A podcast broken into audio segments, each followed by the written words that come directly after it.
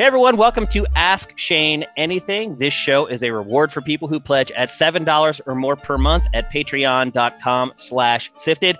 Now, those are the only people who can participate in the live Zoom call, but everyone gets to watch the archive. Now, this technically isn't the second Saturday of September, so I think our attendance is a little lean because of that, but we do have enough people here to have at least some somewhat of a show. Uh, and let's just get straight to it. First up, ED H420, what's your question? Hey, thanks for having us. Uh, my question is why haven't the big game companies, the Activisions, the EAs of the world, uh, done their take on um, Mario, Zelda, Metroid? Why haven't they tried to steal a bit of Nintendo's lunch there? Uh, those are potentially 2D side scrollers or much smaller potentially games that could do a 3D version, but they just don't haven't seemed to do anything. They haven't been trying to tackle that market at all. It seems. Well, I would argue that they have. Um, I think the problem is is that they tried a really long time ago, and so people who maybe are younger than me for sure, and maybe younger than you, to them it may seem like, hey, these other publishers aren't trying to mimic some of the more popular games. That's because they tried to do that back in like the PS2, PS3, Xbox 360 era, and it didn't work. Um, it's you, copying, and I think we've learned this with indie games over the last decade or so. Just simply copying the design of another game isn't good enough. There's so much, so, there's so much, and so many other things that go into creating and developing games that I think a lot of people don't realize. And I think honestly, publishers didn't realize it until they tried it. I think they thought, oh, we can make a Super Mario 64 clone and it'll do just as well as Super Mario 64. Well, obviously, the advantage there is that Nintendo has Mario. But the other part of it too is that you can't replicate creativity. Um, I think a good example of that maybe is Rare. Um, you know, Microsoft bought Rare kind of at the beginning of the GameCube era. And I think everyone just assumed that Rare was going to go on and continue to make the same great games. Well, the problem is, is that Rare technically is really just a name. Um, and every studio is really just a name. It's the people who really make the magic happen. And if you remember, back when Microsoft bought Rare, there was a huge exodus of creative talent from Rare. A lot of the guys who had been working there for a really long time left. One of the guys, David Doak, there's a gun named after him in Goldeneye. He left and started his own studio and started the franchise Time Splitters, which is coming back, which is pretty awesome. Um, and then you had a bunch of other guys jump ship and just kind of just go work at whatever studio. So I think the problem is that people have learned from the mistakes of the past. They've seen these other publishers try to replicate or duplicate design and fall flat on their face. And I think everyone's realized like, if you don't have the creativity to make those ideas shine, then it doesn't matter. And I also think it's gotten worse over the last decade, decade and a half, because there are so many indie games out there. And so I, it, I do struggle to agree with you that they aren't replicating this stuff, especially in indie games, because they, well, I feel like they are. Um, well, so indie, that's a great, great point. The indie game. So we have seen successful and really good indie games. You know, your Shadow Complexes, your Axiom Verges, and things like this. Look at so, Ori and the Blind Ori, Forest. Well, Ori, yeah. I mean, that's so a Metroidvania, and they did the formula pretty well. Yeah. So is it just that they don't? I mean, maybe the, like they don't have the passion to make it as good as it would need to be. I mean, surely they have the team and the and the money. They could put the people on this kinds of stuff to to do it. You know. I think it's the people. They just don't have the creative talent to make it happen. Not every publisher has a Miyamoto or a mm. Kojima or somebody who, even if they aren't working on the game directly, can come in and check on the project every once in a while and kind of look at it and say, okay, it's veering off course in this way. I'm going to set it back on the tracks. Um, that's what Miyamoto's been doing. Well, I don't even know if he does that anymore, to be honest with you. But for the last like 10, 12 years, that's all Miyamoto's really done at Nintendo. He hasn't really been like elbows deep in game development for quite a while. He's the guy who just kind of goes around and just sprinkles his magical pixie dust on all the projects that Nintendo works on. And recently, it doesn't seem like he's even been doing that. He's really kind of turned over development to his underlings at this point. Uh, I think we saw that when, first of all, we just saw him on Nintendo Direct for the first time in a really long time. I was gonna say he's he, a movie producer now. right. Like he hasn't been on camera in so long. Like I was shocked to see how old he looked and really a little sad, to be honest. Mm. Like I was like, oh no, like he's getting old. Like what's gonna happen? Like if when he's gone. And we saw that obviously Iwata died really young. He had a lot mm. of creativity left in him. Um, so I think more than anything, it's just people. It's the people who are working on the games. Um, and if you can't keep talent and talent goes somewhere else, it's hard to replace. So I feel like a lot of these publishers are kind of looking for these up and coming directors. For instance, God of War Ragnarok, Cory Barlog, not the director on that game. And it's funny because it's not even like he had directed a ton of them. He did God of War 2, and then he did God of War 2018. And now, and he's like, I'm burnt out. I don't want to do it anymore. So he passed it on to some guy who, to be fair, has worked on God of War for like ever and just kind of needed his chance. I don't know if you know this, but like Stig, he used to work on God of War and you know now um, he worked on God of War 3 and now he's off working at Respawn on a bunch of other Star Wars related stuff. So they lost that talent. And then Cory steps up and then Cory burns out from working on God of War 2018 and now he's passes the baton onto his underling. And that's kind of how it works. You need those people in your organization who are willing to step up. Like I worry about like Naughty Dog. Like, are, do they have people underneath like their two guys who are going to be able to step in and you know take over the mantle when those guys are tired of it like what's up with rockstar rockstar's lost a lot of talent over the last like four or five years is sam going to be able to step in and re- fill all those holes are there people inside rockstar at their various studios all around the globe who can step in and and they those games have magic like there are tons of open world action adventure games. None of them are as popular as Grand Theft Auto. Why is that? Because there are people who work on those games who are really creative and really talented, very snarky. They have their finger on the pulse of pop culture. They're great writers, they're great comedic writers. How do you replace that? Those people just don't grow on trees. So I think more than anything, it's the human capital of game development that affects whether clones of popular genres or popular franchises or popular games end up being successful or not. Um, we were talking before we actually started recording this about Kena or Kana. And by the way, inside the game, they pronounce it two different ways. So I don't know if I've ever seen that before. But it is a game that has tried to follow a template of what the developers thought was a, the popular action adventure, you know, design template. And it's little more than that. It really just comes down to that's all it is. And then you're like, okay, well, where's the rest of the creativity? There really isn't any in that game. So it's not something that you can, if you have a lot of money, as you mentioned, you're like, they got the money. Um, can you hire away talent?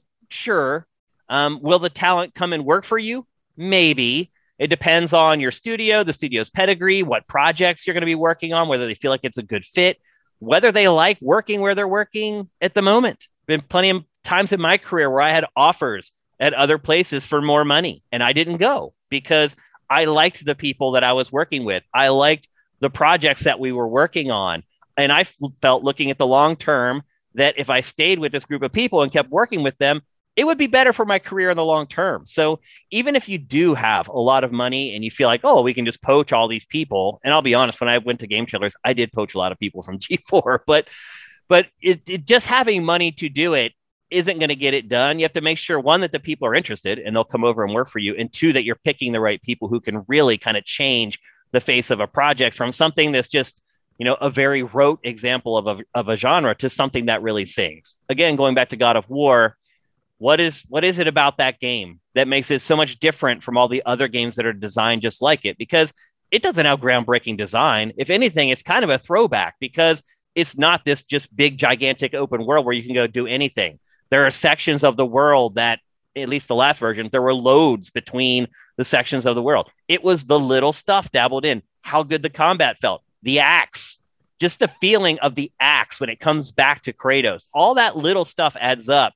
You have to have talented people behind the scenes working on that stuff to really make it sing. So I think it's more just about, you know, how talented are the people that are working with you and not necessarily about how closely can we replicate this design that's been really successful. Does that make sense? Yep. Okay. Joseph, what's your question? Uh, well, I want to say that um, on the other topic, quick. I think that uh, maybe it's a little unfair of me to say this, but I really think that Nintendo's success comes a lot, like at least 50% from the nostalgia for those franchises.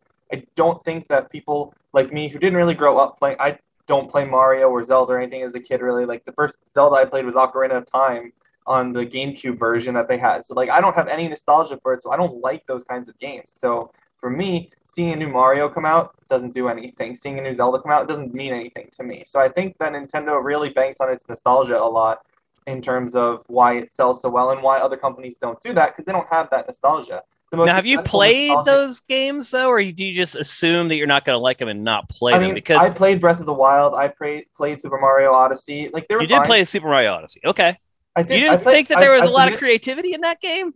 There's creativity in the game, but I wasn't like, oh, this is amazing because it was just jump, jump, collect, jump, jump, jump. Like I mean, that's that's not exciting to me because I'm a story gamer. I grew up in the realm of where stories are played. Gotcha. Uh, you know, well, I can games. totally see why you would not like Nintendo's games if you are a player who really gravitates towards narrative because yeah, I'm. I mean, I'm its games have none. Right really, let's be honest. Like you can count like the story beats in Breath of the Wild on like one hand. Yeah, uh, yeah. There's one per beast, and then like a before and after cutscenes. Like, uh, look, I'll agree with you. I will actually agree with you on this. Um, now I would say that I do think there's a lot of creativity in Super Mario Odyssey. Sure, I give creativity to them. I think there's creativity, but I don't think that's enough to make a game sell in the modern era. Well, they do sell. I mean, they sell because of. The I mean, Breath of the Wild yeah. sold out the wazoo. I don't think that without the nostalgia of Zelda and Mario, that that creativity that they do have is enough to make it sell at the levels that you want it to. I don't think that Activision's going to publish a platformer that sells that way, even if they put all that money behind it, even if it's the most creative thing in the world, because it doesn't have that Mario nostalgia factor. I, I would also agree with some elements of that because what's the only pub- publisher in the industry that can publish a 3D platformer and sell 14 million copies of it? It's only Nintendo. Yeah. There have been great platformers, 3D platformers that have come out across the last 20 years. None of them even come close to approaching what Mario does. So you're right. People see Mario and they're like, oh, I remember Mario 64 and Mario mm-hmm. Sunshine and Mario Galaxy. And I think they're just like, I liked those games. I'm in on this one. Whereas yes. there could be other 3D platformers that are better. I would argue there haven't been any, but there could be, and people would never even give them a chance. Mm-hmm. Um, I, so I do agree with that. It's it's what we've been calling the Nintendo bump for a really long time. Absolutely. People give Nintendo a pass for things that they would not give that same pass to other publishers for. So you're right. Breath of the Wild, hardly any story at all. Does has to stop people. And I think maybe part of it too is that Nintendo has trained its fans to one accept that its games just aren't really going to be narrative driven and if they are they're not going to be very good because when nintendo does try to create narrative driven games they're not great um, so I think they've conditioned their mm-hmm. fans to just accept that that's the way it is for a lot of its most popular franchises. I think Metroid maybe is an exception there. I think fans maybe expect a little bit more narrative in the Metroid games, but it's still not great. Like the stories in Metroid aren't amazing. They're not mind bending. They don't make you think and they don't make you question humanity or anything like that. That I feel like a lot of the greatest narrative driven games do. Yeah. Um, so look, I'm no Nintendo apologist, so I totally hear what you're saying, and I could see if you didn't grow up in the N64 or the Super Nintendo era, you yeah. don't just have this built-in pass go collect $250 for Nintendo that a lot of fans do. So I totally respect that opinion. Um, I would argue that that Nintendo's games tend to have magic in them that I don't see in a lot of other developers, but a lot of mm-hmm. times you have to dig to get to it. Like for whatever reason, like some of the best stuff in Super Mario Odyssey are the moons that are like the hardest to get or are later on in the game that a lot of people may never see. Yeah. Um, and maybe Nintendo could be better at bringing some of that stuff to the forefront and putting it at the beginning of the game so everybody can experience it. Uh, but I hear you, man. I agree with you. And I think most people who aren't fanboys agree with you. Um, Nintendo makes a certain style of game. You either love it or you don't love it. Or, as you said, you've been kind of indoctrinized into it. And so when you're well, seriously, when you're a kid and you're five years old to like 11 years old, you're very vulnerable. If, if something is like a big part of your life, you're going to think it's awesome for the rest of your life. I'm a Steelers fan. Mm. In the 70s, the Steelers were like superheroes to me. Like I was young, I didn't really understand the sport of football. All I know is that nobody could beat them. And they had these personalities and like Kiss when I was a kid. Kiss were superheroes to me. Like now they're just this rock band that used to wear makeup or whatever. But I was like four or five years old in the 70s, and Kiss, and I saw Kiss, I was like, they were like the X Men to me. they just happened to play music, and so I loved Kiss until I got older and realized that they were honestly terrible. You know, their music is really easy to play, and it's all bar chords, and you know, but I was just completely indoctrinated, indoctrinated by Kiss. I was in, I was probably indoctrinated by Nintendo, but because I've stuck with this so long, I've learned over time that they have strengths and they have weaknesses just like every other developer. So I totally well, get what you're saying, and I agree with a lot of it. That's why it's called your formative years, and it's it true is. for for yeah. music, for entertainment, for even sexual things like religion all this stuff. I mean, religion, like, a big all one. the stuff that gets implanted. Yeah, when you're yeah, you you guys talk all the time how you and Matt don't like Dragon Ball or anything about Dragon Ball. I love Dragon Ball more than anything because that's right. I grew up with it. You know, I'm yeah. born in '93, so like Dragon Ball was the thing when I was born, and yep. you know, and I was growing up. So like, I have a nephew, my... same deal. He grew up watching Dragon Ball every day, and he loves it. So yeah. He plays, he's a big gamer, and he's always asking me, like, what's up with the next Dragon Ball game? And I'm like, well, I can tell you one thing, it's going to be mediocre. So he's like, I don't care. It's Dragon Ball. And you're right. Yeah. I mean, whatever.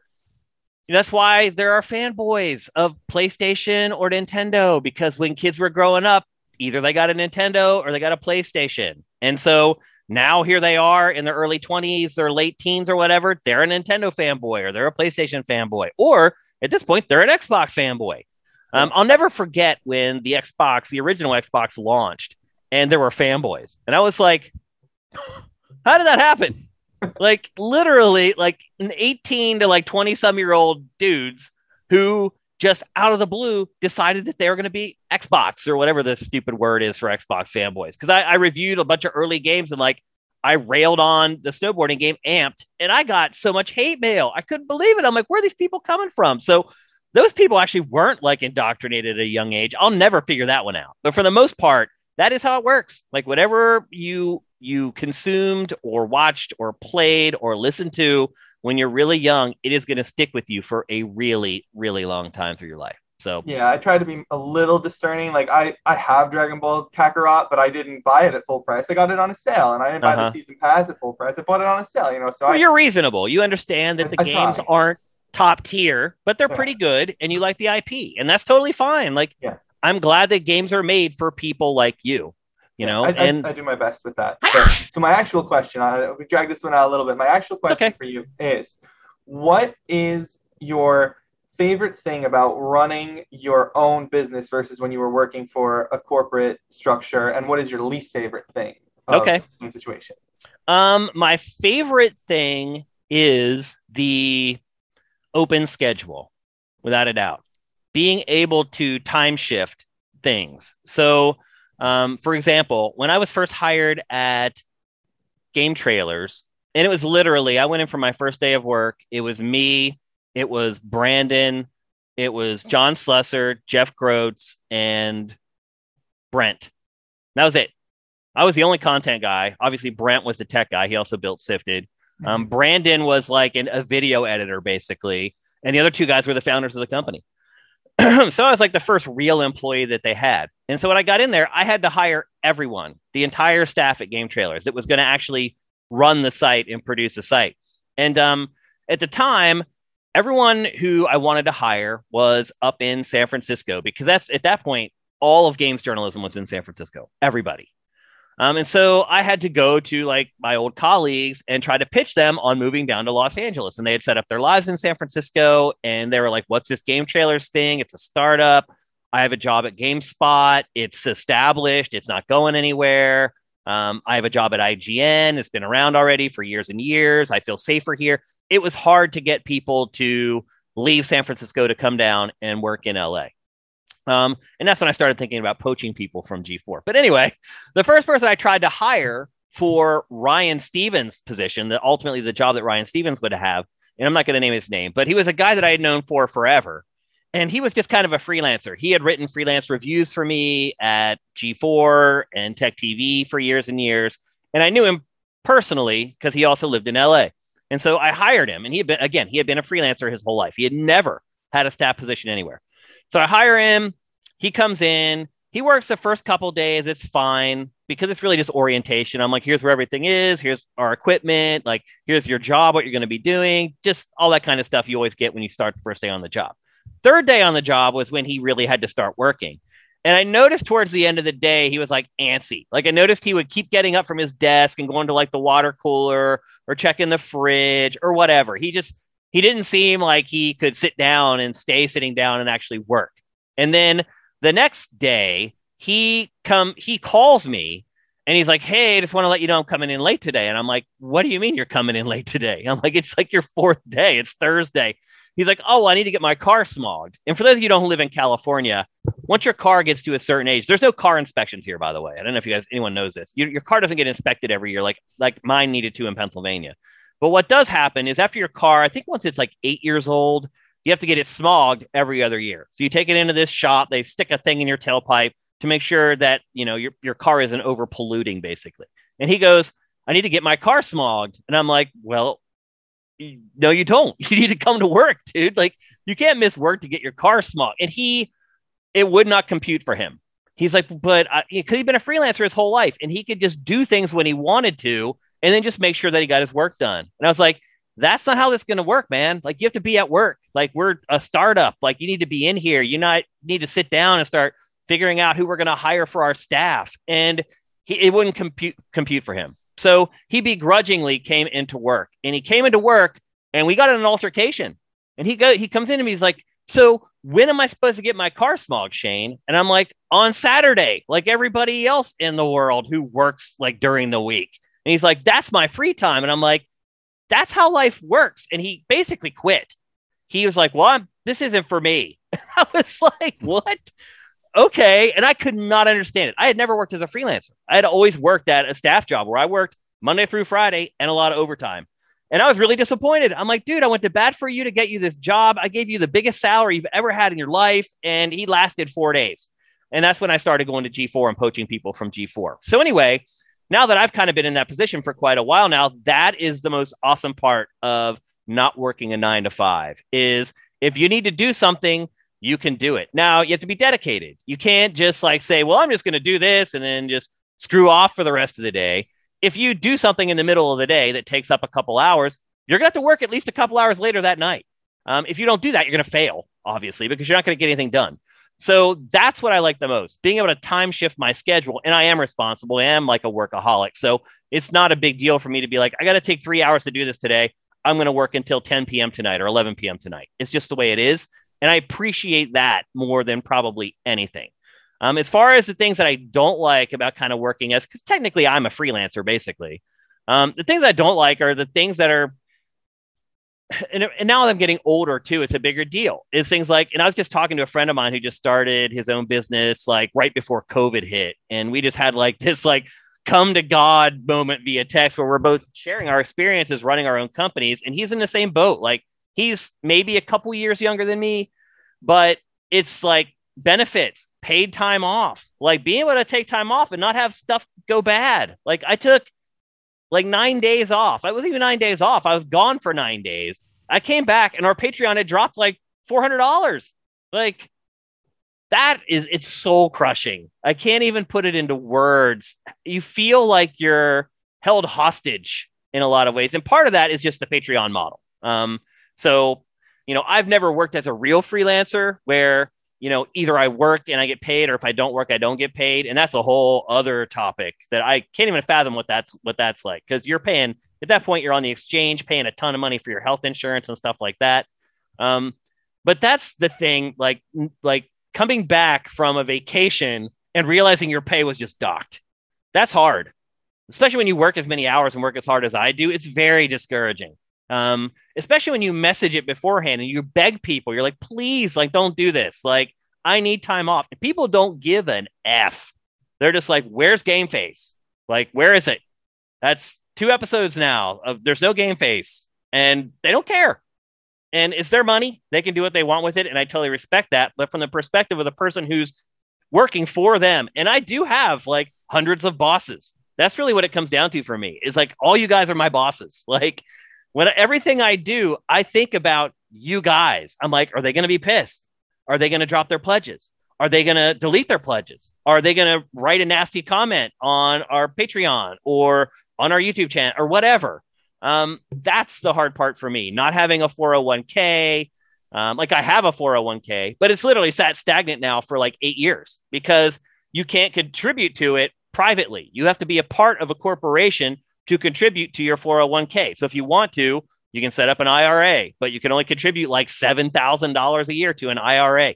So I miss having a 401k, having those benefits, having paid vacation, um, having cheap insurance. Like, luckily, my wife works at a huge company and I get health insurance through her. Thank God, because this year I would have went broke. Um, but a lot of people don't have that. So it's just a lot of the stuff that people rebel against corporate America for. When you leave it, you miss it. Um, it's security and peace of mind is what it ultimately comes down to. I feel like I'm always frazzled. I'm always worried. I'm always concerned. I'm there's always like this equation in my mind going, if I do this, what's the repercussion of it? What's going to happen? Am I going to lose money? Because the, the other problem with Patreon is like it's so hard to build it back. So we lost $300 a month in a week and a half while I was gone. It's going to take forever to get it, unless like one of our amazing patrons, people who contribute way more than they should have to, steps up and is like, oh, that sucks. Here's an extra 30 bucks or whatever. Um, otherwise, you lose that 300 bucks. It's like, dude, that's going to take me like eight months to get back. Like, it's brutal it's totally brutal. Um, I think working, you know, by yourself, and that's endemic to what I'm doing right now. I work by myself a lot. You don't have like any pats on the back. You, there's no one there to say that's a terrible idea because sometimes I come up with terrible ideas and I execute them and they don't work and whatever. So there's no one to do that. There's no one to step in and do anything. Like while I was gone, I still worked. Like I still every day spent some time like because we were publishing Pachter Factor. Like before I left, I worked like a 100 hour week. I had created like, so I had to create all the episodes of Pachter Factor that you guys were watching that week. And I had to create all the ones that you guys were going to watch while I was gone and upload them all to YouTube and get the thumbnails done for all of them and create the MP3 versions of them for the podcast feeds and set up the podcast feeds and all that crap I had to do before I left and then I'm on vacation and I'm like sitting at my mom's dinner table going like, tick, tick, tick, tick, tick. My mom's like, what are you doing? You're supposed to be on vacation. I'm like, welcome to my life. Like this is how it is. So that's probably what I miss the most. Just the structure of working in corporate America, the security of working in corporate America. Um, because generally, if you're working at a corporate job, if you're working hard, you're not going to lose your job. I'm sure you guys have all worked tons of jobs where there's a couple people who suck at every job you work at. People who work harder to not work than they would if they just worked. Um, and so, as long as you're not somebody like that, like you're generally going to keep your job in corporate America, unless your company just completely goes belly up and you know it just is really struggling. So there's just so much more security at working at a regular job. There's so much less stress at working at a normal job. Um, I worry all the time. I'm always worried. I'm always running these scenarios through my mind, like what if we do this? What if we stop doing this show? What's that going to do? And how are we going to replace it? And how are people going to feel about that? It's it's crazy, in all honesty, and it can be exciting at times too. Um, you know, but I feel like a lot of like a lot of things in life that are really exciting. Eventually, you hit this kind of crescendo where you, the law it's like a law of diminishing returns. Like it gets to a certain point where it's not exciting anymore. It's just driving you up the wall um, and I felt that way when I got back from my vacation and saw what had happened to our Patreon. I was just, I was devastated. I was like, you know, because what had happened was we had somebody pledge $500 a month to come on Game Face. And that's coming in October. He's actually going to end up coming to LA and be on the show live in our studio, which is really cool. cool. But what happened was people saw that huge bump and they just bailed. They're like, oh, they don't need me anymore. So either we have people completely dropping their pledges or just people who were like on the Patreon, give me credit for Game Face. We saw like four people who had been on that for like four years drop their pledge down to four dollars a month. Like, so I don't know. I feel like we play by different rules. I feel like people look at our Patreon and they're like, okay, as long as it's at four thousand dollars a month, it's okay. It's not okay. I'm losing money at four thousand dollars a month. And then if it goes above that, they're like, well, I don't have to contribute as much anymore, and they drop their pledges or they leave and it just leaves this hole like we're in right now that I don't know when or how we'll ever get out of it. So it's just there's a lot. I think there's a lot more stress Um, I think you know you have significant others who are like, "Why aren't you working a corporate job? Why aren't you, why don't you have a 401k?" and blah blah blah. And my wife's been amazing. Don't get me wrong, amazing through this whole thing. But every once in a while, you have a conversation where she hints about you know stuff like that, and it makes you feel bad. You're like, "You're right. Like we're gonna have to retire together, and are we gonna have enough money to retire because I'm following this dream that I have?" Like, so it's all that stuff that um, really bothers me the most about not working at kind of a corporate nine to five job. Um, and I guess maybe the follow up from you would be, well, which do you like better? I don't know if you were thinking about that, but I would guess that was probably going to be your follow up. And I think it would be hard to choose because um, there's good and bad on both sides. If my business were crazy successful, obviously I would be like, oh, it's you know running your own company and doing your own thing and not working, not having a boss and blah blah blah. Um, but because the company has like where we've survived, but very little beyond that. That's pretty much how it's been. It's just been this constant edge of surviving and not surviving. I think it's tainted my impressions a little bit of kind of being my own boss. Um, so I think there's pros and cons to each one. I think a lot of it just depends on what the situation is, on whether you're successful or not at both your private thing that you're working on or the company that you're working at. You know, the first five years at Game Trailers were the most amazing years of my career. Coming in, and just watching my team do amazing stuff every day, watching our numbers explode every day, um, all that stuff. Like those are feelings that I'll probably never ever get at another job again because it was a startup. And so it's it's very easy when you, you're in a startup, you're starting at zero. And so every improvement is like, wow, amazing. Like, you know, our numbers for the first three years, like it was insane. Like my first year at Game Trailers, we went from 250,000 uniques a month. That's where they were at when MTV acquired them, which now you would never get acquired with for that traffic. It just wouldn't happen. Uh, but they did back then. And we went from 250,000 to like 12 million in like my first year at Game Trailers. Like you just, that never happens. And within three years, we were right there with IGN. It's insane. Like it'll never happen again, I don't think, unless they find some new type of video technology that, you know, comes along and someone's first to jump on it, like we were with like HD video and stuff. But um, there's pros and cons to both. Um, I appreciate, obviously, like I'm still blown away that people just give me money to make video game content. It's still incredible. Like, and even though our Patreon totals are down right now, and we've never been up with like the Kinda Funnys or the easy allies or any of that stuff, and that's disappointing because I feel like our content can hang with their content like all day, every day, and that's frustrating for me. But still, it's amazing that there are enough people willing to just basically donate money to me to create video game content. I don't think that shine ever goes away. So um, it's a mixed bag, you know, and I think generally in life, that's kind of how it works. I've never had a situation in my life where I'm like, damn, everything is perfect. Like everything. Like either I've been my Does anybody? I, yeah, I don't think you do. I don't think you ever no. hit that zen. Um, well, sometimes your my, drive goes away if you do. Sometimes, right? yeah. But I mean, like well, my, that would be what would happen if you get perfect. If everything's perfect, yeah. then you're just like, well, well oh, I don't need to get up. I don't need to get up in the morning. Yeah, and there's other things that can affect that. Like, you know, towards the end of my time at GT, I wouldn't say I was less motivated, but I felt helpless because the people who were above me were calling the shots because our numbers were falling and um, they wouldn't listen to us, like the team that was creating content. They yeah they were just like, you know what, like my job's on the line because of these falling numbers, and I'm going to dictate what we're going to do. And that's where you saw GT Motion and you saw Game Trailers terrible terrible attempt at a blog where they hired one person to compete with Kotaku. Like, well, I hired him, but you know, they're like, okay, we're going to launch a blog to compete with Kotaku, and they're like, and you're going to be able to hire one person. I'm like, the hell are you talking about? And and again, so you know, towards the end where everything started spinning out of our control and the SVPs and the EVPs started calling the shots, I became a little less motivated as far as like, am I going to work like a 14 hour day to day or am I going to work like a 10 hour day to day? Um, yeah. Because it was out of my control and it didn't seem to matter how much I worked at that point.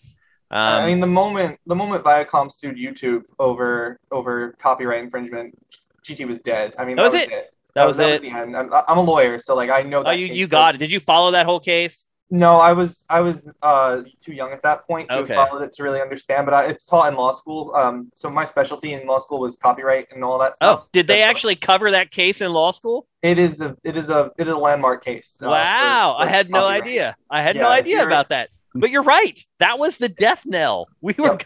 I mean, we saw it coming. Like we started seeing our traffic falling for trailers. Um, and we were serving ads against trailers. Like we'd have a 15 second pre-roll running before every video game trailer. And like our original content numbers weren't falling at all. In fact, they continued to grow the whole freaking time. It was the cheap traffic that we got for people to watch video game trailers. And they're like, why would I watch them here when I can go watch them on YouTube without an ad? Yep. And we told them that we're like, look, we got to get our YouTube channel going. There is, they're like, there's no way in hell we're launching a YouTube channel. Like it was just not even in the discussion. And in fact, I was discouraged about bringing it up in like the executive meetings. They're like, don't even bring it up, Shane. I'm like, they need to hear it. Like, because if they don't, we're going to go away. And they were just like, whatever. Like, Yeah, I Because mean, of- YouTube YouTube mastered the video players just, like that, and so I mean, I you guys went through like three or four different video players in the time that I was watching GT, and Mhm. and so.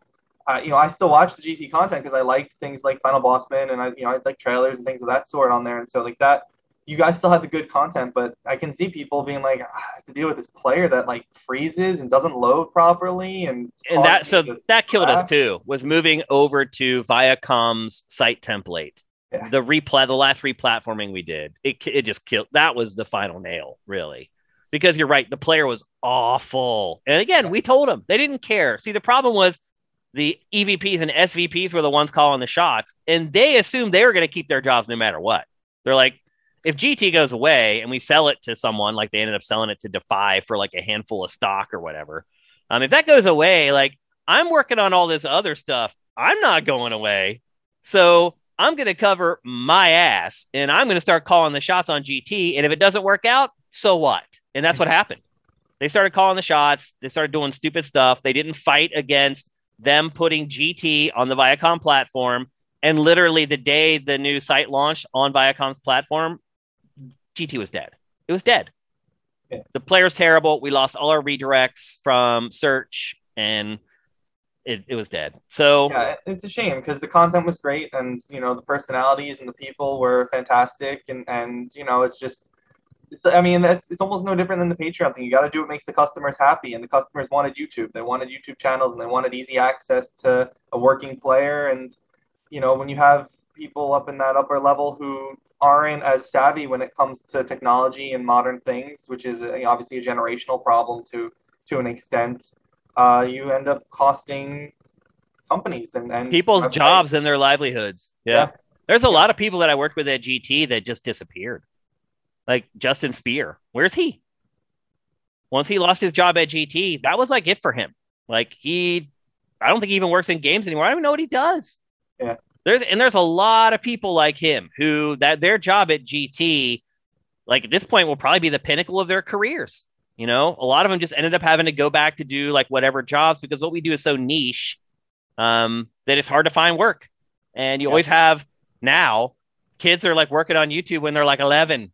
So they know how to produce video. They know how to do all that stuff by the time they're like 20 and ready to be employed. So it's um it's unfortunate what happened. And honestly, like most of the people who made the decisions that caused all of it don't give a damn. You know, Yeah. they're just like, that's okay. You know, I'm an EVP, I'm an SVP. I'll get a golden parachute if I leave here and I'll get hired immediately somewhere else. And they all did. All those people that killed GT, they're all making way more money now than they did when they were working with me at Viacom. All of them. And yeah, I know some people that work at Viacom. Uh, they're not the most generous employer, from what I understand. They're not. Yeah, they're not. And um, yeah, I had to fight for raises for my guys every year. And every night, that place would clear out that floor. And we had like, at that time, we had GT and Spike Digital on the same floor. And so there's like 120 people working in there on that floor total. And every night, everyone else is gone. Who's left there? The GT people. Every night.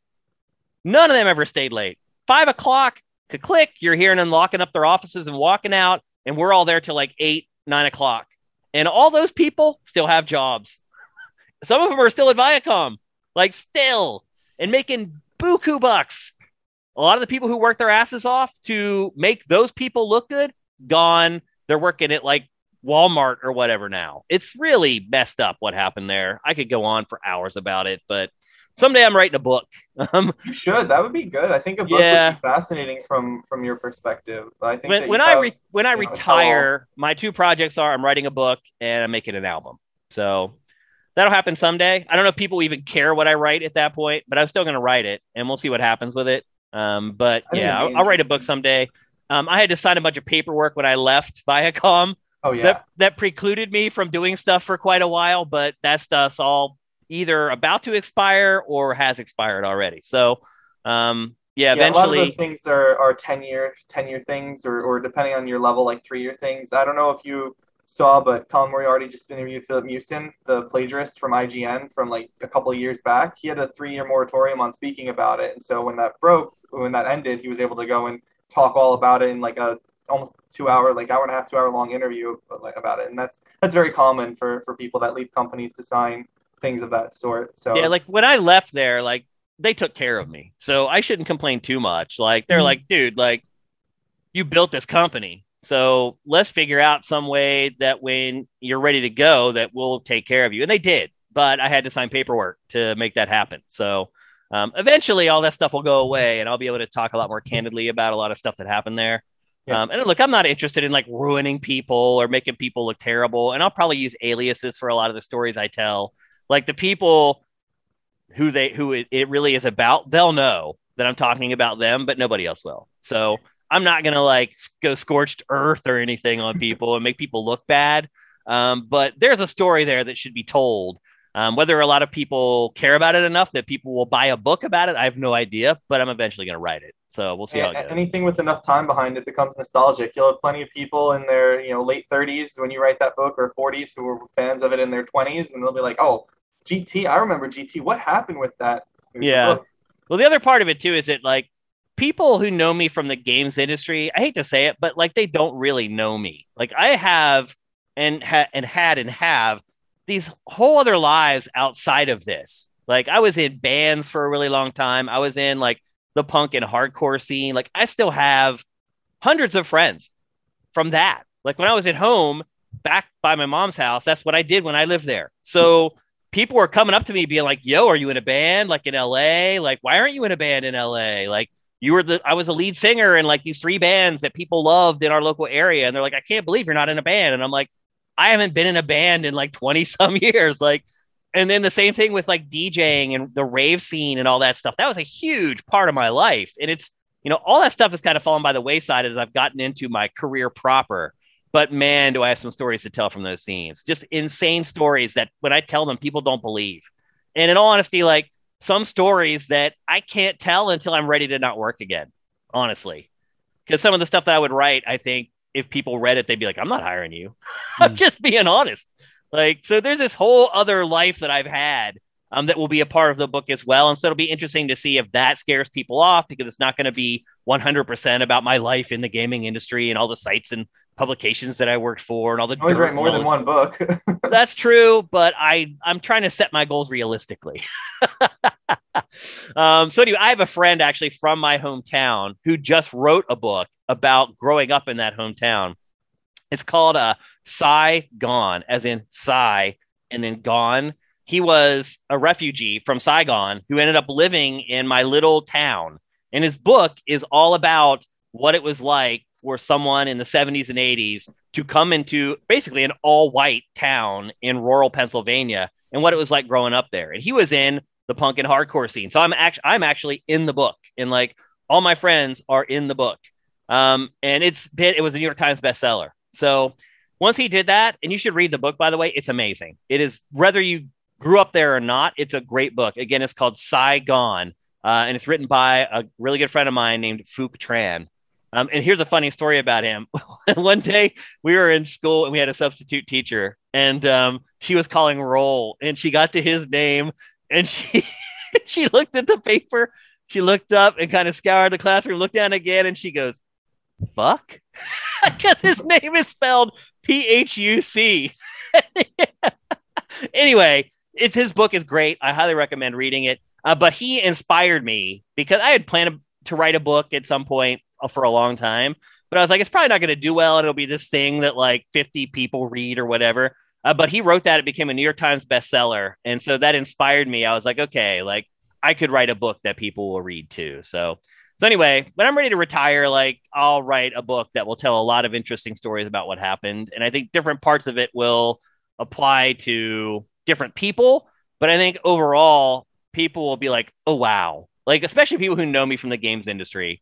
There's a few people like me in the games industry, like James Mielke is a lot like me. He came from like the DJ rave scene before he started doing games journalism, and like the stories from like the 90s raves that I went to, like you can't even fathom the stuff that I've seen at 4:30 in the morning at some dirty warehouse outside of Baltimore or whatever. Back when it was completely illegal and we were just breaking into warehouses with sound systems and just throwing massive parties with like a thousand people. Like there's just there's a lot of stories for me to tell. Um, it'll be interesting to see if people who know me from the games industry will be interested to read them or not. But I hope so.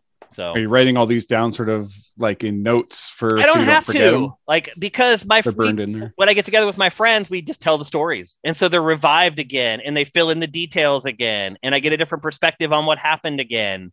Um, and so when I'm ready to write it, I'll be reaching out to a lot of those people, and I'll be like, "What do you remember about this night? Or what do you remember about this band practice? Or whatever." So um, as long as people don't start dying on me, I think I'll be mm-hmm. okay. But you're right. I probably should start taking better notes than I have, particularly on like my really early life. Um, you know, from being a kid until I was like 12 or 13, uh, because my sister died when it was just the fifth anniversary of that uh, yesterday, and it was a real rough day for me. But um, she was my source for all that stuff you know, because we were kind of tossed around from parent to parent while we were growing up. And like she was a year and a half older than me. So she remembered a lot of stuff that I was just too young to remember at all. So I lost that resource. And there's really nobody else to get that information from. And so I wished I had kind of sat down with her at a certain point and just kind of went over a bunch of stuff, but I didn't. Yeah, do audio um, recordings, so just conversations or, or right. thoughts. Yeah, I wish I had done it, but I didn't, and she's gone. So uh, some of that stuff I'm gonna have to like I don't know. And even like a lot of my parents' friends have died at this point because they're getting older and they could have filled in some of those blanks. So um, part of my early history is going to be lost forever, probably. But anything from like 13 on, I think I'm good. Uh, I have a pretty good memory, uh, almost too good of a memory. to be honest with you, it drives me crazy sometimes. Uh, but yeah, it's going to be an interesting project. I just want to make sure that when I retire, I stay, I keep doing stuff, that I just don't become this person that sits down in front of the TV every day, like my mom, in all honesty and just watches TV shows all day. So those are kind of my two big projects when I'm ready to, to call it a day. All I really care about is that this show is good content, and I think that was a great discussion. So thank you, Aaron. Thank you, Joseph, for being a part of it. Um, if you guys want to be a part of this for October, you just need to pledge at $7 per month or more at patreon.com slash sifted. Again, this Zoom call is exclusive for those that ple- who pledge at that tier or higher, but we make the archive available for everyone. So on behalf of everyone who showed up this week or this month, um, we'll see you next month. Take care.